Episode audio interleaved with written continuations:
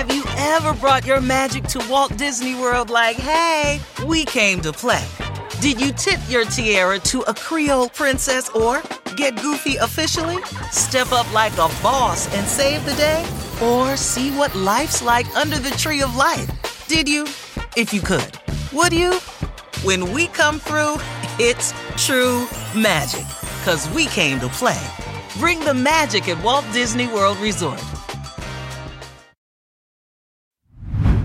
Hey, real quick, this episode is brought to you by Progressive, where drivers who save by switching save nearly $750 on average. Plus, auto customers qualify for an average of seven discounts. Quote now at progressive.com to see if you could save. Progressive Casualty Insurance Company and affiliates. National average 12 month savings of $744 by new customers surveyed who saved with Progressive between June 2022 and May 2023. Potential savings will vary. Discounts not available in all states and situations. Hello, hello, and welcome to the new Mindset Who Dis podcast. My name is Case Kenny at case.kenny on Instagram. And this is my weekly podcast where I create short, no BS episodes dedicated to helping you be the person you're meant to be, leave your comfort zone, and live a fulfilling and purposeful life. Let's go.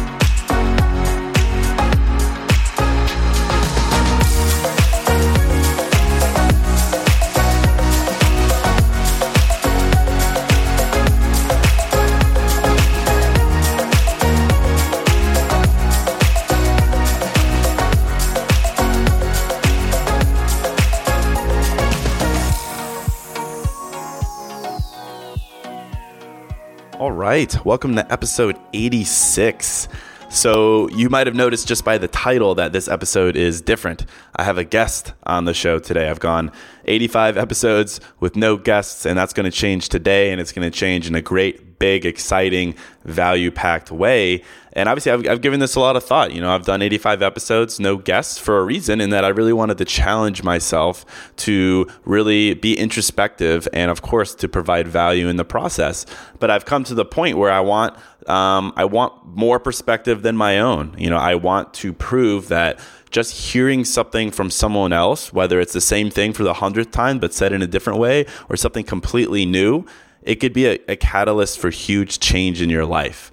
And I fundamentally believe that. That's why I'm so passionate about connecting with people um, that I decided to have my first guest on the show. And today's guest is Alex Lieberman. You might not know who he is, but he is the CEO, co founder of Morning Brew. You don't know what the Morning Brew is, it's a it's a daily morning email. Um, they, they they focus on business news, um, and it's really exciting. You've probably seen them in the news lately. Um, they just hit one million subscribers, which is insane. That's an insane amount of people that are just passionate about what they've created. Alex was named Forbes 30 under 30. Uh, he's 25 years old. He lives in New York City, uh, and he's just a chill dude. We've known each other for for some time now. Have just being in the same entrepreneurial space, and we've we've been fortunate to connect throughout the past couple of years that I decided to have him on. And I decided to have him on not to talk about his business, not to talk about what the Morning Brew is doing, but you should definitely check it out but uh, to talk about his mindset because here you have this guy this dude we're very similar um, you know he taught he's going to talk about his, his mindset his career path and how he ultimately decided to create something for himself something to offer him fulfillment something to challenge himself something to just um, iterate on his desire for more curiosity in his life. So i'm super excited to have alex on as my first guest uh, and i'll just hop right into it Man, Alex, welcome to the podcast. It's been a long time coming.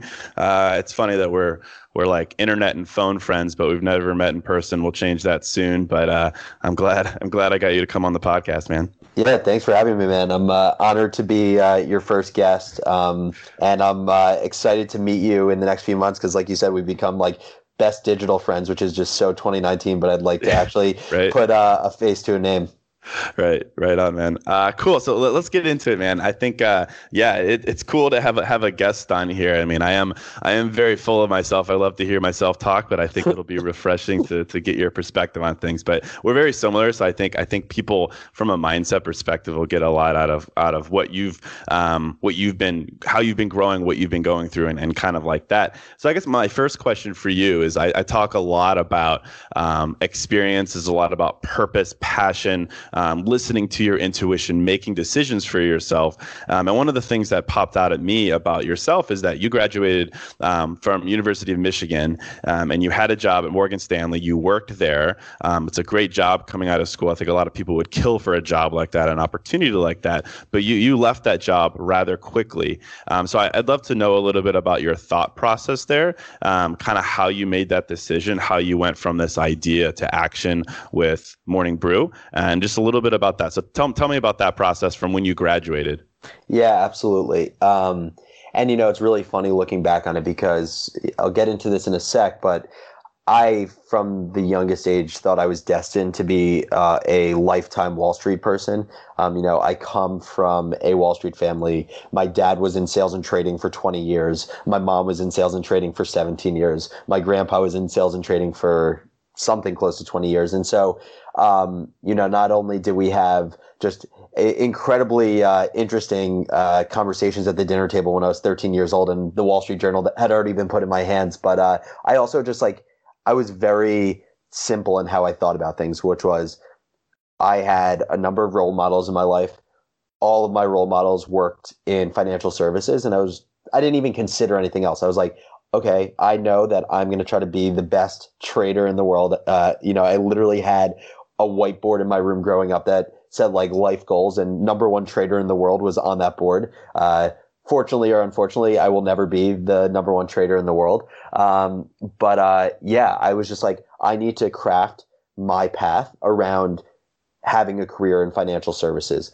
And so, you know, that's why I went to the University of Michigan. So I grew up in Livingston, New Jersey, went to a really small private high school, which I loved uh, specifically for like the academics and the sports, but I always wanted something more in terms of like a well rounded uh, college experience that had a really good social component to it as well. And so I chose Michigan, one, because I thought it was the full package, and two, because it had, you know, a pretty esteemed business program. And throughout all of college, uh, I was anticipating that I was going to be working as a trader. Uh, you know, I was in the business school, studied real estate and financial markets, had my internships after freshman year, sophomore year, junior year. And basically what happened was I got into my senior year at Michigan. I was lucky enough that I had been given a job offer to work in sales and trading for Morgan Stanley, literally the, the job that I had been striving to get for my entire life was in my senior year, had this job in hand, only had to take two classes my whole senior year. And so I was like, I need to do something to pass the time, uh, or else my brain's going to spontaneously combust. Like I spent a week in the beginning of my senior year playing a combination of like FIFA, uh, Mario Kart, and Mario Party, and I was just like, I cannot do this for a semester straight. Yeah. My my brain will literally turn into a, a, a pile of water. And so I started just helping kids prep for job interviews. Uh, a ton of people at Michigan re-recruit during their senior year for either a different company or just a totally different direction. And I worked with between 75 and 100 um, different kids. And I would always start these conversations by asking, How do you keep up with the business world? And every single student would have the same canned answer to that question. They would say, You know, I read the Wall Street Journal and I read it because I feel like I have to because it's a prerequisite to say you're well read in business, but it's dense, it's dry, and I don't have enough time in my day to read the journal cover to cover. And so at some point I was just like, this is crazy. These kids are working their asses off to have careers in business, whether it be sales and trading, marketing and advertising, real estate, sales, yet they don't have content that story tells the business world in a fun and engaging way. And so, you know, had no media uh, background, had no editorial background, but I just started writing a daily business roundup. At the time, it was called Market Corner.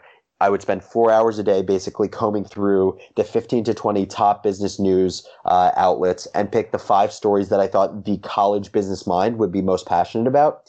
and I would condense these stories into you know 50 to 150 word blurbs that read like the conversation we're having right now. I would include an interview question of the day, a you know uh, a investor of the day, a stock pitch of the day, and I would put it together literally in a Microsoft Word template with a bear and a bull fighting in the top corner. There was literally a watermark going across the image and I would export it into a PDF and attach it to an email that would go out to a listserv of people every day.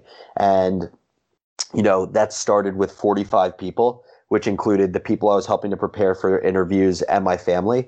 And every day thereafter, during my first semester senior year, um, people would just text me or emailing saying, uh, you know, hey, I heard about your daily business roundup. Can you add me to your listserv?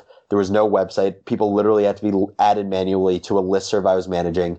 And by the end of first semester senior year at Michigan, uh, the entire business school was signed up for that. Um, that's when I knew there was clear appetite for better business content. I ended up bringing on Austin Rief as my co-founder, who was two years younger than me at Michigan. Uh, I graduated 2015. He graduated 2017. We launched Morning Brew in its current form as a daily email newsletter uh, in March of 2015. And we basically did it part time for two years until I quit my job in Morgan Stanley in September of 2016 after being at my dream job, quote unquote dream job for a year and a half. And Austin joined me after he graduated from Michigan in April of 2017. Sorry, I just spoke for like 10 yeah, minutes. So no, dude, I'm going to wait for you to unpack perfect. everything. That's that's great, dude. Yeah, there's a t- ton in there. I appreciate the the background because you know, I think a lot of people are like, well, yeah, you know, he started this thing and then boom, but like it was a process, you know, oh, from, oh, such from a process. To, it's 2019 right now. Um, so yeah, so there's a lot in there. I want to unpack it. I guess one of the things that I wanted to, to highlight, I want to go back to you quitting the job because that's big and i appreciate you going into depth because it shows that you you had this vision for yourself um, derived from your own passions derived maybe a little bit from um, kind of how you were raised expectations there and then you did this complete 180 and changed i guess I want to unpack what your mindset was like there. How did you commit to doing that? Did you feel any guilt or like you were letting yourself down or your parents or anything like that? Because uh, that's what I see a lot of time. People are afraid to make big changes because they're like, oh, sure. this is what I've always wanted or this is what was always expected of me. But then you you you bid you you got your your ideal job, something you've been working towards, but then you completely changed. So what was your mindset like? What did it take to you to to actually be like, all right, I'm going to go for this?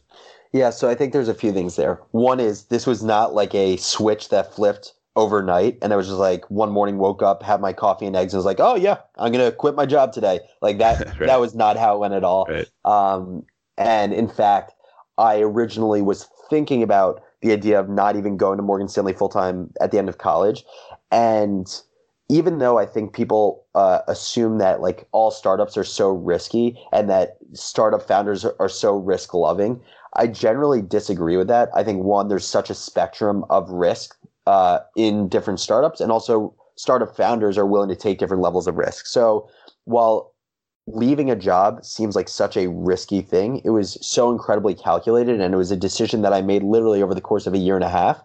I didn't uh, do Morning Brew full time right out of school because I didn't believe that uh, there was a large enough foundation uh, to our audience at that time. I think when I graduated from Michigan, we probably had something around, I don't know, 10,000 readers.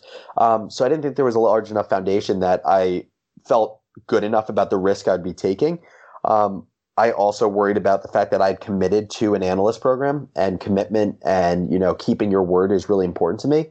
And I also just knew that my mom, who I love dearly, is incredibly overprotective of me and who worked in sales and trading for 20 years. If I uh, looked her straight in the face and said uh, that I was going to not start something that I've been talking about doing for 20 years, uh, she may have disowned me. So it was a combination of things. Um, yeah.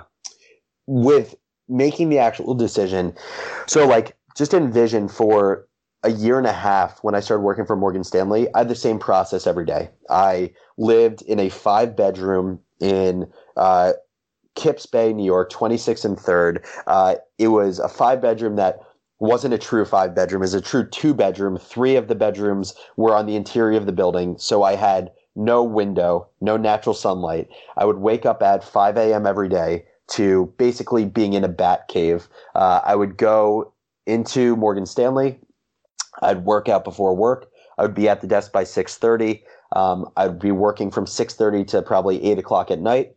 I would come back from Times Square, which is where the office was. I would work on Morning Brew from 8:30 to call it 11 o'clock or whatever time I fell asleep with my computer on my lap and the lights on, and I would do the same thing the the next day. And I did that every single day for a year and a half. Not only was it exhausting, I knew it wasn't sustainable, but the the reason I really started, you know, thinking about what am I doing is it was this such such an interesting thing to be introspective about the fact that the job that I was so excited to, about doing for my entire life, once I started doing it, I was less less excited about that and spending 14 hours in the office working on that than when I would get home and work on Morning Brew for three hours a day. That is when I was most energized and excited in my day. And to see that dichotomy was really interesting. It was also, you know, it was uncomfortable for sure right? Like it, it brought up so much, many uncomfortable feelings of like, why am I feeling this way? Why am I feeling as though the thing that I felt like I was destined to do, I'm not as excited as I thought I would be. And the thing that is just like a fun passion project when I should be exhausted and my, you know, eyes should be closing, like I'm excited to work on it. And so basically for that year and a half, I would have calls with my mom, you know, I would talk to my mom every day, but like three days of the week, we'd be talking about like, what am I going to do? When am I going to go full time on this? Um, and I had always set a goal in my mind of when we got to 100,000 subscribers, uh, that I would leave Morgan Stanley to do Morning Brew full time. Uh, for some context, I obviously got impatient because I left Morgan Stanley when Morning Brew was at 30,000 readers. Um, I, I quit my job in September of 2016. So I had been full time at Morgan Stanley for a year and a half. And as I look at like that decision, the reason I create that whole picture is because one, it was a long time coming. Two is I just knew there was a natural, uh, you know, there was a natural fork in the road where I just knew that I felt for a year and a half as though as I, I was diluting my ability and I was going to burn myself out. Like the way that I've always approached work is I've always approached it with the mindset that I am not the smartest person in the room. Like I have a good level of intelligence, but I'm not the smartest in the room. The way that I succeed is through relentless effort and through extreme resilience. And I just knew that I was putting myself in a position where I couldn't lean on either of those traits because I was not being able to put 110% into being the best trader in the world and not putting 110% into growing Morning Brew. So I knew there was a fork coming. Um, and it was just about then starting to accept, uh, assess the risk. And so as I th- thought about leaving Morgan Stanley, I tried to be super logical about it. Um, and I think there were two things that ultimately led to me making the decision. One was just like something that happened in my personal life, which I'll go into, and the other, which w- was uh, learning uh, the ability to assess things on a risk reward framework in any decision I make. And I learned that from my work in sales and trading. So as I thought about leaving, I was just like, you know, what is my worst case scenario? That is how I assess every decision. Like, if I am going to go do something, what is the worst case scenario? And so I thought about what is the worst case scenario with leaving Morgan Stanley? Well, the worst case scenario was, you know, six months from me leaving Morgan Stanley, Morning Brew doesn't end up working out.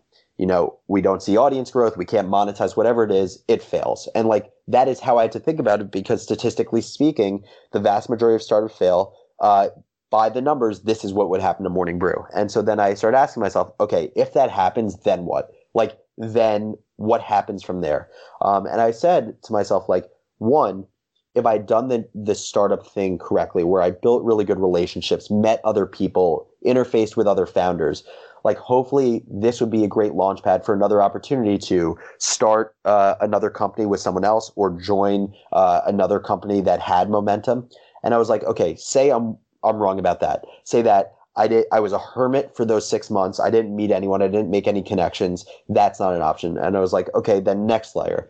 Say that I still wanted to go back to sales and trading. Hopefully I haven't burned every bridge at Morgan Stanley where this experience of growing a team, growing an audience, monetizing, that would be valuable to my former boss at Morgan Stanley where he'd take me back, understanding that I had a lot of perspective now. And then I was like, okay, say I'm wrong about that. I went down another layer and I was like, okay, know what? I, I don't plan on going to business school, but worst case scenario, this could be a really uh, good business school story to get me into a really good program to act, act as another launch pad. And I just ended up going like five or six layers deep. And at some point, I was like, if all of these things don't end up being options for me, this is not a morning brew problem. This is like an Alex Lieberman problem with interacting with other people and building great relationships. So that was one side to the equation. That was a huge factor in making the decision. The second uh, factor was, you know, in this was 20, um, 2013 uh, had like a horrible family tragedy. Uh, my dad passed away the week before starting college, and you know it kind of shook everything. Like he was my best friend. Um, we were so incredibly similar. The reason I wanted to work in sales and trading was not only because of my mom, but it was because my dad worked in sales and trading for 20 years. And I grew up coming to the city as like an elementary school kid, middle school kid to his office once every month, just spending time with him and spending time with the people on his desk. And I think a lot of the decision that I made came out of one, to be totally honest, like a fear, right? Like a fear of um, me doing the same exact thing he was doing and having some tragedy happen to me because of the stress from the job. Like, you know, it, he was, without getting into too much detail, like he passed away pretty suddenly. He was in perfect health, like not expected at all. And that scared the shit out of me, right? Like, uh, to see something, something out of your control happen is a really scary moment. But the other thing, and this always sounds so cliche, is like that moment did really give me clarity, um, in just making sure what I did I was really passionate about um, and that I really love doing because you just you start to realize like how fragile life is and you just don't ever want to regret not making a decision. And so I think uh, very honestly like if he was still uh, alive, I don't know if I would have made the same decision. Um, because I, I think that offered me perspective to really go after something that maybe there's a lot of risk associated, but I knew that I would love it while I was working on it. Um, and so, yeah, it was the combination of the two that after a year and a half of reconciling this decision, I felt confident about it. My mom always supports me, but she was scared shitless about it. Um, and after a period of time, once she saw momentum with the business, she realized that I'd made the right decision as well. Dude, yes. Thank you for answering that like that, man. I, I appreciate the the vulnerability and the detail. I mean, yeah, there's there's so much in there. Um, I think you know, I appreciate you unpacking it like you did as well. I think a lot of people look at people who have left jobs or started passion outlets they're like well yeah they just made that jump. It was very clear. But then i talk a lot about how i'm very pragmatic and realistic. Like and you echo that as well. Like you you took that year and a half to really figure things out and test the waters. And then ultimately you know you jumped but like you can be pragmatic and realistic. You don't have to all of a sudden make these commitments or make these big changes in your life. You can take time to do exactly what you did which was answer those what ifs boil it down to the lowest common denominator and then realize that you have what it takes mindset wise network wise whatever it is to come back if things do boil down that way. Um, so I, I really appreciate you echoing that. And then i think yeah i mean relative to to your your father's tragedy. I mean, I think something like that, while obviously incredibly unfortunate and sad, but being rooted in something like that, that that you know energizes you to live a life that minimizes regret that gives you a sense of clarity that like, just gives you that that intense gratitude like it's unfortunate that it took something like that, but being rooted in in in a in a mindset like that, I think, is one of the most powerful things you can have. I'm sure you you'd agree. It sounds like it's really given you that that that clarity to make decisions for yourself that don't lead to regret down the road. And then you went through that thought process to boil it down um, to really identify for yourself. That yeah, you can make this decision. It can go either way, but either way, you have what it takes mindset wise and just practically to, to make it through. So man, uh, I really do appreciate that answer. That was that was freaking fantastic. Yeah, absolutely. Um, so uh, let's let's unpack that a little bit more. Like you know, you, you you touched on it a little bit, like passion and purpose, and this is something that I talk a lot about. This is something that the self help, self development community loves to talk about. Whether yep. it's you have to find your passion, your purpose, or the flip side, that's a stupid question to ask yourself. It's you're putting too much pressure on yourself.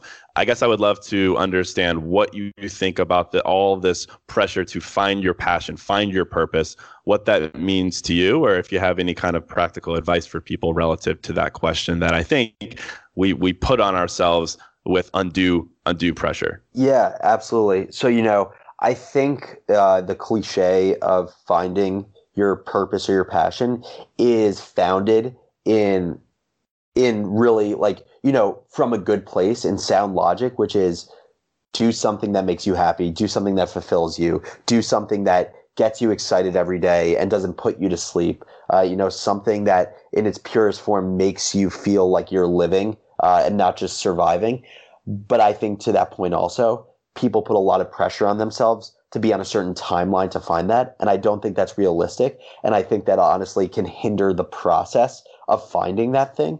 Um, I think in my mind, like, I, I'm still looking for purpose and passion, right? Like, uh, and I, I think from the outside, it may appear to people like, oh, like he has found it with Morning Brew. Yes, like I feel very purposeful and passionate right now about the work I do. I feel passionate about educating millions of people. I feel passionate about working with a group of 22 to 27 year olds that are incredibly intelligent and incredibly curious and driven. But I think the other thing I think about is okay, at some point I am going to do something other than Morning Brew and I think I will be scared shitless for a period of time thinking about what is that thing. I have no. If you were to ask me right now, what if I was to stop doing morning brew tomorrow um, and start doing something else, and you ask me what is that, I don't know. So I know some of the components of what makes me passionate. Like I know for me, pat, being passionate is I'm really passionate about learning. I'm really passionate around being other people that are intellectually curious and driven that, and people that challenge me. I'm really passionate about making an impact on people in a positive way. But the manifestation of that, I have no idea what that would look like if I didn't have Morning Brew right now. I've literally thought about this business every single day for the last, uh, how long? The last five years. Like, this is in a lot of ways all I know right now. And so I think it scares me a lot the idea of finding another manifestation of purpose or passion when this isn't there to be my purpose or passion. I think the other thing is it to that point it's like it's a it can be a lifelong journey. Uh, you know, I think putting a timeline on it adds just way too much pressure where you may end up like almost like uh, giving in uh, too soon for something that you think is your passion or purpose, but the only reason you think it is is because like you feel like you're on. I feel like it's a similar thing to like some people who unfortunately feel uh, a pressure to get married is like they feel like they're on a certain timeline for it to happen at a certain point. Like I understand how society has created that narrative, but I think that just puts you in a really poor position to end up making decisions uh, in a way that isn't fully driven by what is truly your your full purpose or passion. And when I think about how do you find your purpose or passion, one is giving yourself the time to do that. And I, I think the reason is is like you can only experience so many things in a given period of time. The more time you have, the more that surface area for experience increases. And so in my mind, it's like there's two f- things that uh, work together to help you find your purpose or passion. It's time because you just have more opportunity to experience more things to find what you're passionate about. And the other is curiosity. Like uh, I talk about this so much. Um, I talk about curiosity ad nauseum, but I think being intellectually curious is what lets people find their passion or their purpose. Because I think if you start asking questions of yourself and the world, one is it teaches you to be introspective and continue to push yourself to understand what makes you truly happy, what makes you tick. And I don't think a lot of people take the time to, to be curious about themselves. But then I think it's also be curious externally. Ask questions of like, you know, why like why are a lot of media businesses moving to subscription model why is health technology becoming a big thing uh, why did the word xerox become a verb or why did the word google become a verb or like a- any of these just random questions i think curiosity is a muscle um, and by asking questions it opens your mind to experiencing totally new things experiencing totally new people. It it, it is the opposite of close mindedness. And I think by doing that, by asking these questions, time is something that you know expands your surface surface area of experiences. But i think curiosity also expands your surface area of experiences. I think the combination of two the more surface area of experiences you have uh, the better you give the better chance you give yourself to find that one or two experiences that make something click um, and makes you realize, wow, like you want to spend the rest of your life or at least a very long time doing that thing. Hey, real quick, this show is sponsored by BetterHelp. And, you know, if you're like me, you're always wishing for more time in life, right? Like, I wish I had more time. I wish I had more time to do blank. I wish, I wish, I wish. And as much as practically having a couple more hours in a day would be cool, a bit more time to do what we love instead of jobs and responsibilities, it begs the question what would we do with that time? Not just wishful, I want more time, but for what? What would I do with that time? What really matters to me? What brings me joy? What enhances my life instead of just filling time and space with? Well, to answer that question, I think therapy can help. Therapy can help you find what matters so you can do more of it. And if you're thinking of starting therapy, give BetterHelp a try. It's entirely online, designed to be convenient, flexible, and suited to your schedule. Just fill out a brief questionnaire to get matched with a licensed therapist and switch therapists at any time for no additional charge. Learn to make time for what makes you happy with BetterHelp. Visit betterhelp.com slash new mindset today to get 10% off your first month. That's betterhelp, H-E-L-P dot com slash new mindset. Hey, real quick, this episode is sponsored by Quince. And I'm a pretty simple guy, a man of simple pleasures, but I do occasionally like to dress up and step out. And that's why I'm excited to work with Quince to help me elevate my style without breaking the bank. By partnering directly with top factories, Quince cuts out the cost of the middleman and passes the savings on to us. And that's why their items are priced 50 to 80% less than similar brands. And they have all the must haves like Mongolian cashmere crew neck sweaters from $50, 100% leather jackets, and versatile flow knit activewear. Quince was kind enough to hook me up with a sick gold Cuban bracelet and a really stylish performance flow knit t shirt really my style, simple but with a pop of luxury. And as advertised, it was very affordable. So indulge in affordable luxury. Go to quince.com slash new mindset for free shipping on your order and 365 day returns. That's quince, Q-U-I-N-C-E dot com slash new mindset to get free shipping and 365 day returns. Quince.com slash new mindset. Yeah, Dude, I love that. I could not agree more. Time and curiosity. We're, we're very similar. I, I agree. I think personally, I think we should stop with this pur- purpose, passion conversation and just literally focus on that time and curiosity. I mean, I always define like passion and purpose as for me, it's just the power of possibility. A lot of P's in there, but like that's that's that's it for me. Like that's what jazzes me up. I'm the same way, and I think like people would look at you and they'd be like, wow, like this dude has it all figured out. He wakes up every day. He's completely fulfilled. He's doing what he's extremely passionate about. Like this is his purpose in life. But then through a conversation like this, like you're still evolving through that. So I think it, it is really important for people to understand that despite what you may see, despite what you might assume, despite the way that we look at people's highlight reels, like that's not always the case in a in a good way in a good way in the sense that you're this guy who's by all means very successful and very driven by what he does but you're still in the search of the things that make you curious and like you're always evolving.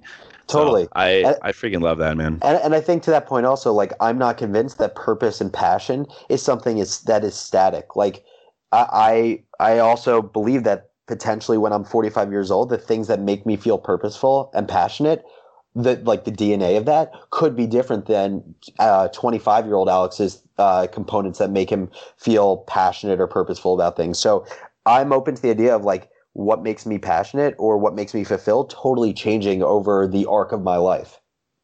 Yeah, man. Yeah, I, I, agree. I like I did an episode the other day on I think I titled it "It's Never Too Late." Like I would love to completely change things up when I'm 45 or 50. Like that energizes me. That amps me up. But then I listen to people. They're like, oh, you know, by the time I'm 30, I want to be married, suburbs, doing this thing, and that's it. And I'm like, that's awesome. Live in the suburbs, be married, whatever. But like, don't have that closed mindset that totally. you want to settle down. Like I would never want to settle down intellectually or you know uh, creatively to me like that's that's my biggest nightmare so totally dude, yeah I, I freaking love that no i think to that point it's interesting you say the word settle down because it's like a term it's a idiom that people use so much and like i think potentially it's like a really unhealthy one right like settling down has become such a so synonymous with a certain stage of life and like I don't know that settling down is the right way to look at it. Like if what settling down represents is like having a family, having kids, like barbecuing in your backyard, having a dog that's really cute to run around the house and your kid,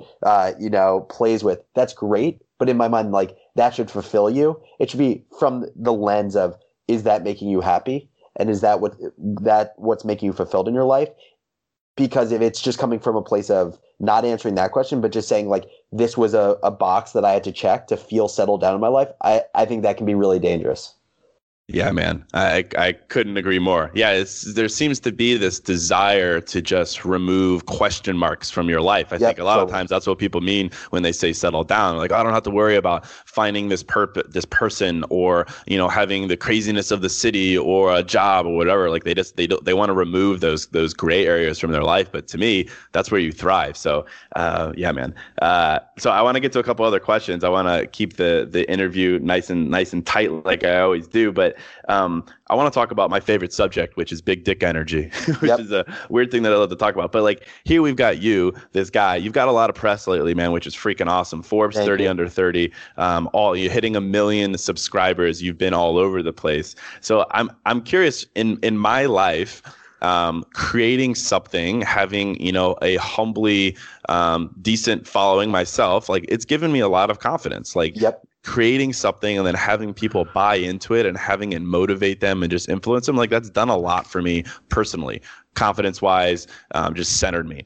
Um, i'm curious what it's done for you. Um, i think just the vibe that i'm getting from you is like i think it sounds like you, you've probably been a decently uh, confident dude. Um, just my my my vibe from you, but like I'd love to know like if there's been a journey confidence wise, like how you've come to believe in yourself and and what you do, and like where that's taken you, kind of where you started, where you are now, and like where you see yourself being able to grow. Totally, yeah. I think it's really interesting because, well, you know, to overlay all this, what one thing I'll say is I was not at all a confident person growing up. I was incredibly self conscious. Uh, I didn't feel totally in place. Um, I never felt, especially like in you know middle school and high school, I didn't feel like I could truly connect to people my age. It, it sounds weird, but like I felt like I actually could connect more with like the parents of kids my age, and uh, and so like yeah, I would say that I any form of confidence I hit my stride in college, um, and that's definitely been amplified over the last few years with the brew. But what I will say is um, there's two main points I want to make. One is that while I am very confident now professionally about the brew, uh, starting the company and the early days of the company, and not even like that uh, far in the past, like semi recently, I, I think running a, a, company is one of like the most vulnerable states you can put yourself in, um, where you really have to reconcile things about yourself that you haven't reconciled before. And I also think I look at confidence as not kind of like this on off thing. You either are confident or not. I think it's so multifaceted where you can be confident about certain things in life. Like you can have confidence socially, you can have confidence professionally, you can have confidence with your family or your friends. Like there's so many moving parts of confidence. So what I'll also say is like I'm very confident as it comes to certain things in life, but I think there are also other things that I'm not very confident about that I still have so much work to do. Um, so with the brew, like in the early days, I was always confident about my ability to find success. I always believed in the mission of our business to make uh, the business world engaging for the modern business leader. I believe that the combination of Austin and my curiosity, work ethic, and the need in the market would end up um, you know, would end up being our North Star and we'd find success. Uh, I always knew we were resilient people. I always knew we'd be level headed about things.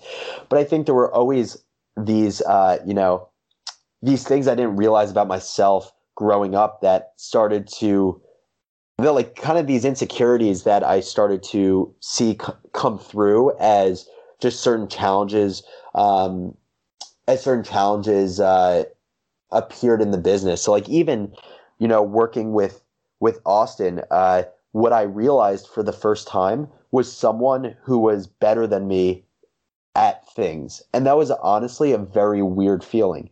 Uh, working with someone who I felt was genuinely just better than me uh, at certain things, like at process, at organization, at thinking through the financials of the business. Um, like he was just a better COO and operator than I could ever be. And I think in the beginning, it was a really unsettling feeling for me because I I was always someone who believed that like if I work hard enough, I will be the best at everything. But I found someone who already had a higher base than me at certain things and also had as strong of a work ethic than me. Like I knew that I would never be as good at as him at those things. And I think in the beginning I tried to fight that, right? Like I I felt this vulnerability where it was like, "Oh, I need to overcompensate on the things I'm good at."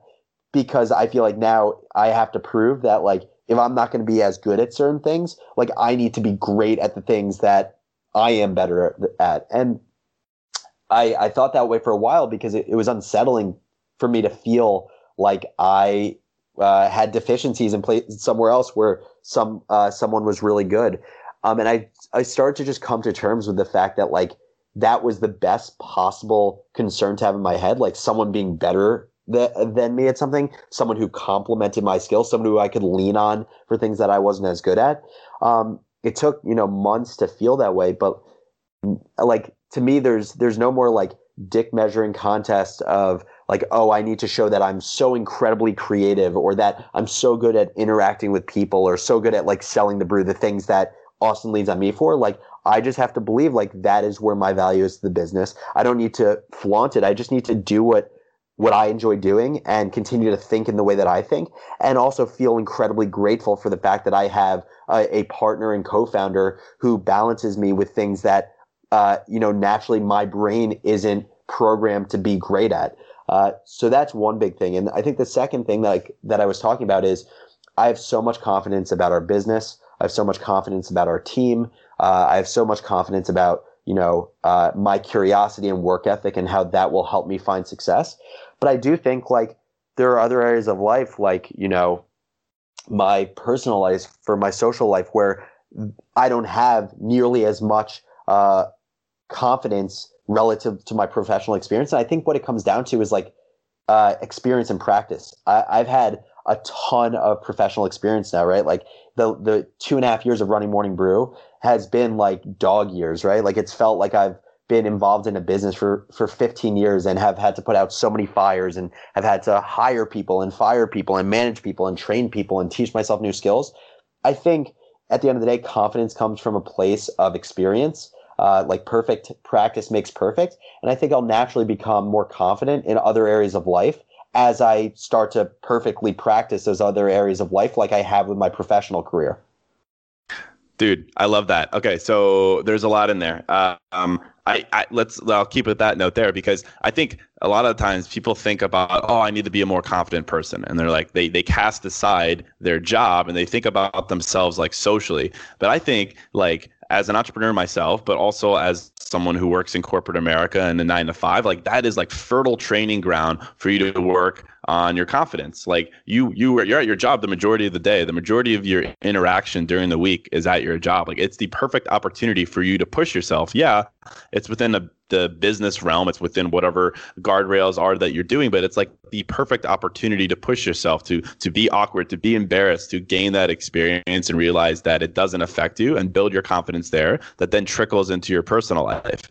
And yeah. I I am I am a product of that personally. Like I've talked a lot about it on the podcast, getting into sales, starting pursuit, all those different things. Those are all business things, but it's fundamentally improved my confidence in my personal life because a decision a decision is a decision, whether it's in your social life or in your business. And then when you go through it and you get told no or you get laughed at or whatever, like it's all the same to me. It's all experience. So I think it's such a great opportunity if you're listening in the business in whatever the context of your nine to five is or whatever creative field you're in like you should use that as an opportunity. Like that is experience and I, and I think a, a big part of that to your point there a big part of building confidence certainly is is that that hum that humbling measure of acceptance like realizing that you don't have to be you don't have to be the dude with the biggest dick in the room. Yep. like, you don't have to be the smartest the best the best looking the best most well spoken like remove that pressure from yourself. And i think the path to building your confidence is so much more clear.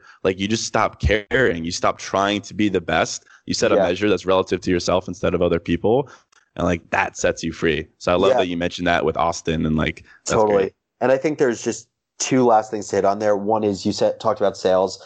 Uh, I think sales is one of the most uh, devalued skills, especially in college. Yeah. Like when I was in Yep. Michigan, like no one would touch sales as a skill with a 10 foot pole. I think sales is the most important skill that I've learned in running a business. I am selling our advertisers on a daily basis. We are selling our readers. I was selling investors. Like everything we do is sales because sales is a combination of consulting and storytelling. And I think also aside from like storytelling being important in anything you do because it's not a, just about what you say, it's how you say it. It's also to me, uh, made me confident about being rejected. Like I think I always had a fear of just like people judging me, people rejecting me, um, feeling wanted, and I think that honestly comes from a place of like I was saying before, not having confidence uh, when I was in middle school and high school, not feeling like truly a part of the group of people I was with. Uh, I think that naturally made me predisposed to worrying about feeling accepted as a person. And I think sales, in a lot of ways, is what taught me to feel confident in my own skin. Um, and I think, secondly, like I always associated like strength uh, with very specific traits that I think were generally like very what are perceived as masculine traits, like not showing emotion, not showing vulnerability, showing a relentlessness. Uh, a- and I think what I've realized over time is as I look at the people that I view as some of the strongest, mo- most confident people in life, they don't look like that or sound like that at all. And so I think I've learned just the, the value of vulner- vulnerability and how empowered you feel from that. Like, you know, a, two years ago, I would have never come into this conversation talking about an- anything from like my insecurity as a kid to my lack of confidence in certain areas of life to what happened with my dad. But to me, I think honestly, there's a certain level of freedom and empowerment you feel when you feel like it doesn't matter who it is, you can talk to them about it and feel okay about it. And if they judge you for it, that's fine. That's their decision. But know that like you feel confident in those experiences and how they've shaped you as a person. And I also think the more that you open up to someone, the more you give someone else an opportunity to open up to you. And the, the level of depth of your connection happens so much quicker than most relationships. Yeah, dude, I, I could not agree more. I mean, I think vulnerability is like the most powerful tool in, in your arsenal from a character building perspective. And I think like I think a lot of people certainly, you know, were insecure growing up and some people more so than others, but like I think it's easy for people to be like, "Oh, well, you know, you grew out of it." But like I think even if you're now you're if you're a 30 year old person and you're listening, you're like, I am still incredibly insecure. I think going back to a theme that we're seeing here is that timing and curiosity can can cure everything. It doesn't matter if you're 30 or 40 and you're still insecure and not confident. Like there's so many ways for you to change that. Like the timeline doesn't matter, which always always excites me. Like I I, again, it is cliche that it's never too late and people are like, yeah, yeah, yeah, but like you and I have both proven that, and we're just two dudes talking. Like I'm sure anyone has a story in their life where the the timeline is always evolving. So it doesn't matter if you're insecure as a child or if you're insecure now as a 30 year old. Like there's always opportunity to grow out of it. And I think to your point, yeah, it comes from being vulnerable, and then from there it comes from being curious to challenge that vulnerability and see what you can change about that, man. So I freaking love that.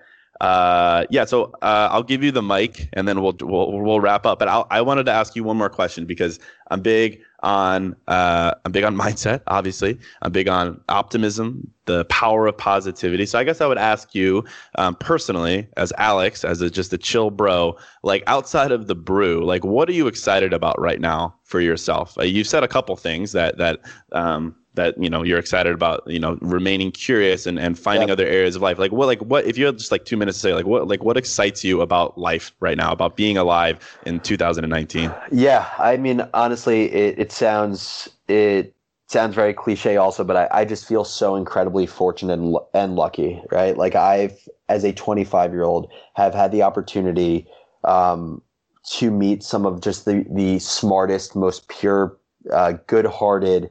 Uh, and curious people over the last two years, uh, and that's ranging from literally 21 year olds to 70 year olds. Um, you know, I have an amazing family. I have an amazing friend and support group. Um, and I think what I'm most excited about is one thing I believe will be constant throughout my life is my love of people, truly connecting with people at a deep level, understanding their story, understanding how I can help them, how I can learn from them, and they can learn from me.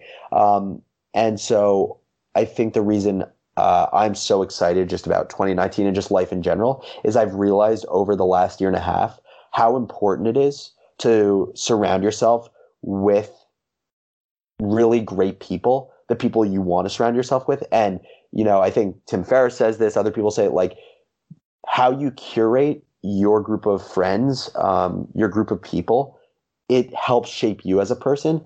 And I think over the last year and a half, not only have I really appreciated what that means in context and seen the power of that, but I've also started to realize for myself what type of people do I want to surround myself with. Um, and I think there's so many different traits um, and characteristics and interests of people I want to surround myself with. And to me, like being in a position where um, I feel confident that I can kind of meet anyone that I'd like to in New York City, um, both personally, personally and professionally, and and and I've gotten good enough to guide a conversation in a way that isn't superficial, that gets down to like the meat of who someone is, where I can learn from them, they can learn from me, and we understand each other. Uh, that's what I'm really excited about.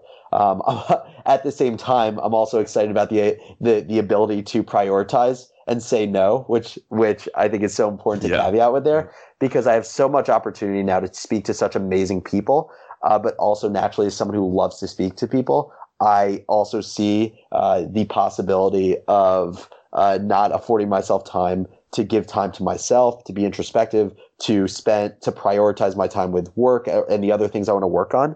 So I, I'm also excited about the idea of finding a great balance of connecting with great people, but not doing so at the expense of you know my own mindset, health, and wellness, and uh, deprioritizing things that are really important. Uh, I think finding that balance to me is a really exciting place to play.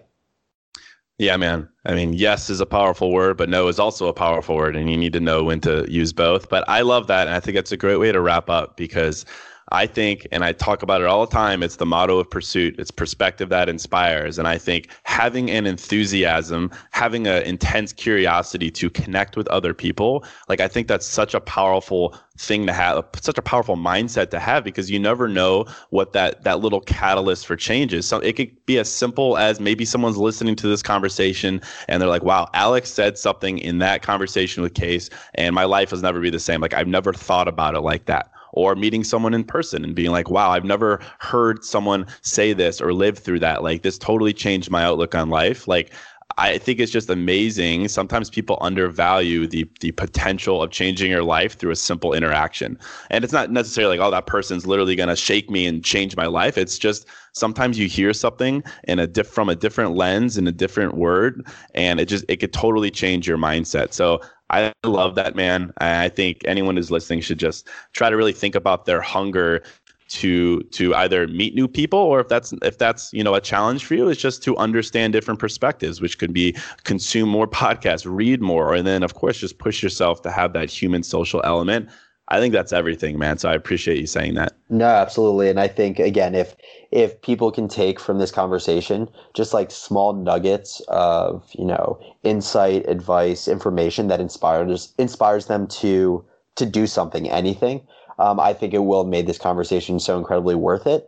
Um, and I think as I look at, you know, a lot of the things I've said in this podcast, it hasn't been things I like, you know, my views on life that I've just created out of thin air. It's been from hearing other people have conversations and like picking my spots of hearing something that was, you know, really provocative to just how I think about myself uh, or or the world around me that I would have never thought about uh, had I not heard so and so talking about something in the past. Yeah, man. That that's that's it. That's everything right there. Uh, cool. So I want to wrap up. Anything you want to plug? Obviously, everyone knows they can find you at Morning Brew. Anything in particular? Yeah. No. Uh, I mean, again, uh, I'm trying to learn to be more judicious about my time, but I really do love connecting with people. So feel free to shoot me an email uh, at alex at morningbrew.com.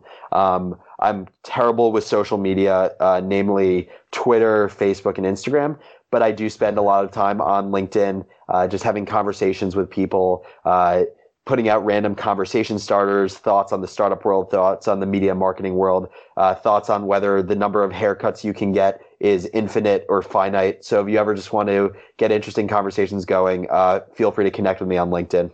That's awesome, man. Yeah, I mean, you definitely practice what you're preaching there, the desire to connect with people. So kudos to you. Uh, but awesome, guys. I hope you enjoyed this episode. First guest, I think it was awesome. Alex is amazing. I think he's got a lot of great perspective. So definitely subscribe to the Morning Brew Um, if you haven't already, it's amazing in your inbox. Uh, it's fantastic. But I hope you enjoyed this episode. I plan on having some guests on in the future just to have some really real and raw perspective outside of my own. But we'll be back to a normal episode next time. But I think this is a great special episode for you to listen to. So until next episode, I'm out.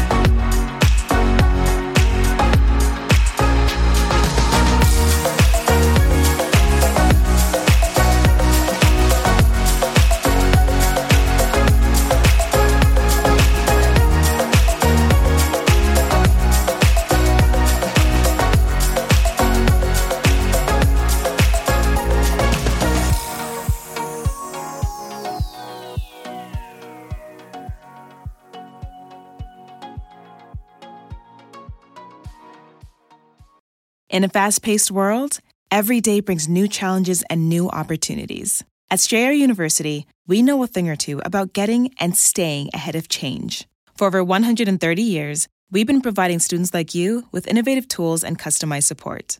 So you can find your way forward and always keep striving. Visit strayer.edu to learn more.